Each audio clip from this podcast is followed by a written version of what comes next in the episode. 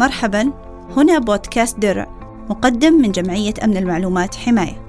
موجه لغير المتخصصين والمهتمين بأمنهم على الفضاء السبراني. يتحدث عن أمور تقنية مختلفة. هذا البودكاست بالتعاون مع الشريك الإعلامي شركة تأثير للإنتاج الإعلامي. اليوم في درع بنحكي عن سارة كحالة قد تتردد كثير في حياتنا. سارة من هواة التسوق وباستمرار تشتري من محلات العروض لكن البضائع غير مشمولة العرض. بياناتها مثل رقم جوالها وإيميلها مسجل في أغلب دور الماركات العالمية لأغراض مثل حفظ الفاتورة وخدمات ما بعد الشراء. سارة موظفة راتبها جيد توفر في الجمعيات وتستثمر في المشتريات.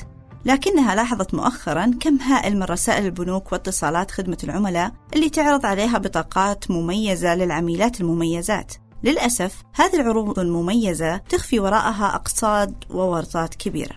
الأدهى من الأقصاد أن سارة ما تعرف مصدر معلومات البنوك عنها وعن مشترياتها وصرفياتها. تسولف لصديقتها اللي خبرتها أن هذا النوع من التجاوز تجاوز على خصوصيتها. الكلمة بالنسبة لسارة لا تتعدى معنى الخصوصية السعودية بمعناها الأدبي اللي تشمل التصرفات والعادات. لذلك إحنا وسارة نبغى نعرف أكثر عن معنى الخصوصية على فضاء الإنترنت. وهل في خصوصيات أخرى غير الخصوصية السعودية؟ لذلك معنا دكتور حازم المحيميدي خبير الخصوصية والأمن السبراني. حاصل على الدكتوراه من جامعة كارنيجي ميلون في الولايات المتحدة الأمريكية. أجرى العديد من المشاريع والأبحاث لتمكين المستخدمين من حماية بياناتهم الشخصية والمحافظة على خصوصيتهم وخاصة على الهواتف الذكية وشبكات التواصل الاجتماعي. كذلك أجرى عدد من الأبحاث لمساعدة المستخدمين غير المتخصصين على الاستجابة للتحذيرات الأمنية لحمايتهم من مواقع الاصطياد والمواقع الاحتيالية ومواقع البرامج الخبيثة. كما عمل مع فريق أمن المعلومات للمتصفح كروم في شركة جوجل أثناء دراسته للدكتوراه. وفي المملكة عمل في عدة جهات حكومية منها المركز الوطني لتقنية أمن المعلومات في مدينة الملك عبد العزيز للعلوم والتقنية والهيئة الوطنية للأمن السبراني وهيئة الاتصالات وتقنية المعلومات. حياك الله دكتور حازم. حياك الله مرام شكرا على الاستضافة. ما شاء الله آه، السيرة مليئة بالخصوصية. لذلك نبغى نعرف اليوم ما هي الخصوصية التي لا تعرفها سارة وبعض المستخدمين. والله هناك تعريفات كثيرة الحقيقة لخصوصية البيانات الشخصية ولكن التعريف اللي أنا أفضله وأحرص عليه هو تعريف بسيط وواضح وسهل حتى يتحول إلى إجراءات والقدرة الشخص على التحكم التام في معلوماته الشخصية. وهذا يشمل قدرة الشخص على تحديد الجهة أو الفرد اللي يجوز له الاطلاع أو حتى جمع بياناته الشخصية وكيفية استخدام تلك البيانات وما هي الأغراض اللي تستخدم لمعالجة تلك البيانات؟ هل تم الموافقة على تلك الأغراض؟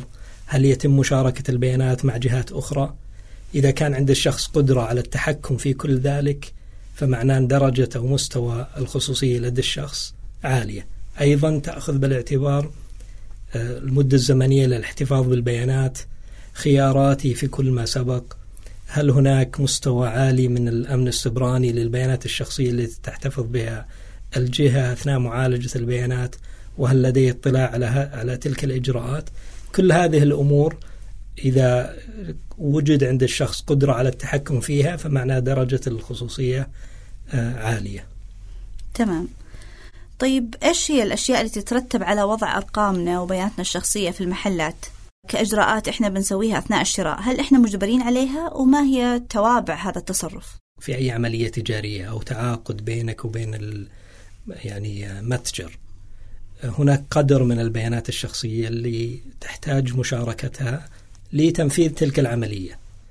هذا القدر من البيانات الشخصية يستدعي موافقة الشخص. ما يزيد عن هذا القدر من البيانات الشخصية أيضا يرجع للشخص في الموافقة على جمع تلك البيانات من عدمها. الأصل كمبدأ أساسي في الخصوصية والمحافظة على البيانات الشخصية أن يتم جمع أقل قدر من البيانات الشخصية المطلوب لإنجاز هذا العمل. آه، أيضا هل نحن مجبرين؟ لا الجواب لا. ما إحنا غير مجبرين إلا بالقدر الكافي لإتمام تلك العملية. آه، فهذا هذا هو الأساس في أي نقاش. ما هي الآثار اللي تترتب على مشاركة البيانات الشخصية مع الجهات أو مع المتاجر؟ أو مع الشركات هي آثار متنوعة. لكن خليني أخذ مثال يعني يسلط الضوء على أثر جمع البيانات الشخصية ومعالجتها خاصة القدر الزائد عن الحاجة. في دراسة أجريت في أحد الجامعات الأمريكية ونشرت في الول ستريت جورنال عن مواقع التجارة الإلكترونية على الإنترنت. خلينا ناخذ مواقع الفنادق أو مواقع الحجوزات. اتضح من الدراسة أن مواقع الفنادق بالتحديد تعطي أسعار أعلى وفي بعض الأحيان تعطي منتجات ذات سعر أعلى للأشخاص بناء على البيانات الشخصية التي يتم جمعها عنهم. على سبيل المثال إذا كان الشخص دخل على الموقع من آه، آيفون أو من آه، جهاز اللابتوب ماك فبناء على الملفات الشخصية وتحليل تلك البيانات افترضت هذه المواقع مواقع التجارة الإلكترونية أن هذا الشخص دخله المادي عالي. وبالتالي أعطوا المنتجات ذات السعر العالي أو حتى رفعوا السعر. فهذا واحدة من الآثار السلبية أنه يتم معاملتك بطريقة مختلفة عن معاملة الأشخاص الآخرين بناء على البيانات الشخصية التي يتم جمعها عنك. لو كان هناك مستوى عالي من الخصوصية في التعاقد بينك وبين الموقع التجاري هذا أو موقع الحجوزات.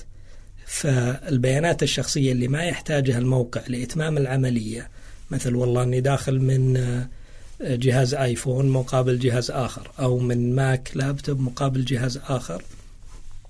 هذه البيانات ليس لها علاقة في إتمام العملية التعاقدية وبالتالي قد يكون من الأفضل أن لا يتم جمعها ويترك الخيار للشخص. في مشاركة البيانات المطلوبة لإنجاز العملية فهذا أثر, أثر سلبي على الشخص من البيانات الشخصية. هناك أثار كثيرة آه، قد تكون سلبية إذا جمعت كمية أكبر من البيانات عن الحد المطلوب. تمام. هذه البيانات تحصل عليها جهات أخرى غير المحلات أو نقاط البيع. في ناس تستفيد منها يعني. إيه هو في الحقيقة البيانات آه، ما يقتصر الحصول عليها ومعالجتها مع الجهة اللي نتعامل معها مباشرة. لما أنا أدخل موقع قد يتبادر للذهن أنه فقط هذا الموقع هو اللي يجمع بياناتي.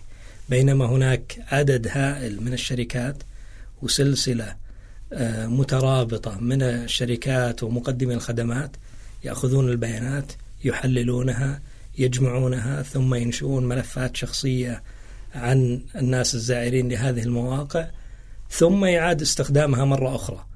من قبل آه، نفس المتاجر أو متاجر أخرى.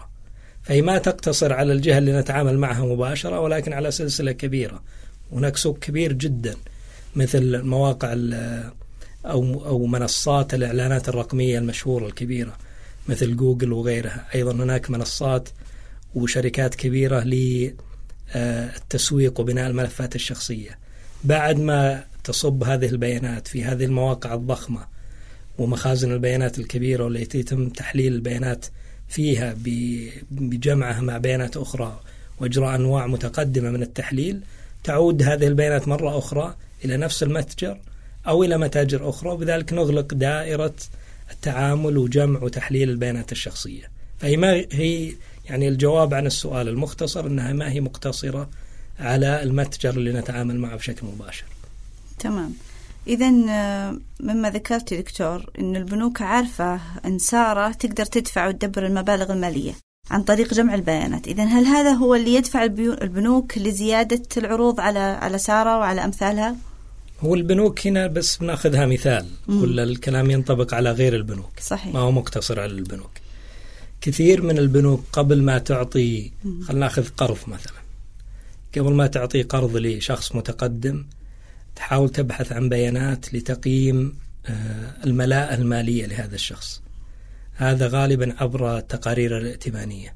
في شركات محلية وفي شركات دولية تعطي تقارير ائتمانية عن مدى الملاءة المالية لك بناء على آه، مثلا دخلك الشهري الراتب وبناء أيضا على عدد القروض اللي عندك عدد الفواتير اللي عندك.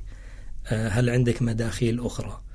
ما هي ما هو سلوكك في الشراء؟ هل أنت يعني تشتري بشكل متكرر ولا يعني عندك إدارة جيدة للأموال اللي عندك؟ كل هذه تأخذ بالاعتبار يبني عليها التقرير الائتماني ويحدد لك درجة معينة وما يطلق عليها credit score يبنى عليها قرارات داخل البنوك في إعطاك القروض من عدمها. هذا في سياق. في سياق آخر أيضا البنوك وغيرها لما ترغب بتسويق منتجات إما credit card بطاقة ائتمانية أو حتى أنواع محددة من القروض. تجد أن هذه البنوك أو غيرها يلجأ لهذه التقارير الائتمانية أو حتى إلى الملفات الشخصية البروفايلز اللي تبنى عن الشخص بناء على بياناته الشخصية ويستفاد منها للتسويق يعني استهداف هؤلاء الأشخاص بالتسويق targeted marketing. فيقيمون بناء على هذه البيانات. والله هذا الشخص عنده استعداد ل يعني هو متسوق مثلا بشكل كبير ولا عنده استعداد للصرف بشكل كبير فلذلك نستهدفه بهذه البطاقة. نلاحظ أن الشخص لما سلم تلك البيانات للمتاجر أو الجهات الأخرى في البداية ما كان يتبادر لذهنه. أن هذه البيانات ستجمع. ثم يبنى عليها بروفايلز أو ملفات شخصية ثم تستهدف بهذه الحملات التسويقية التي قد تضطرك إلى شراء هذا المنتج كريدت كارد أو قرض في أحيان كثيرة أنت ما تحتاجه. كلها بدأت من البيانات الشخصية الأساسية التي تم جمعها عنك وربما في ذلك الوقت لم تعطى التحكم التام في تلك البيانات كما ذكرنا في البداية. سلوكياتنا على مواقع الإنترنت. وعلى التطبيقات وحتى داخل الموقع المقالات اللي نقرأها المقاطع الفيديو اللي نطلع عليها أي منتج أو محتوى ينشر على مواقع التواصل الاجتماعي أو مواقع الإخبارية. كل هذه البيانات في شركات تقوم ببناء ملفات شخصية عنا.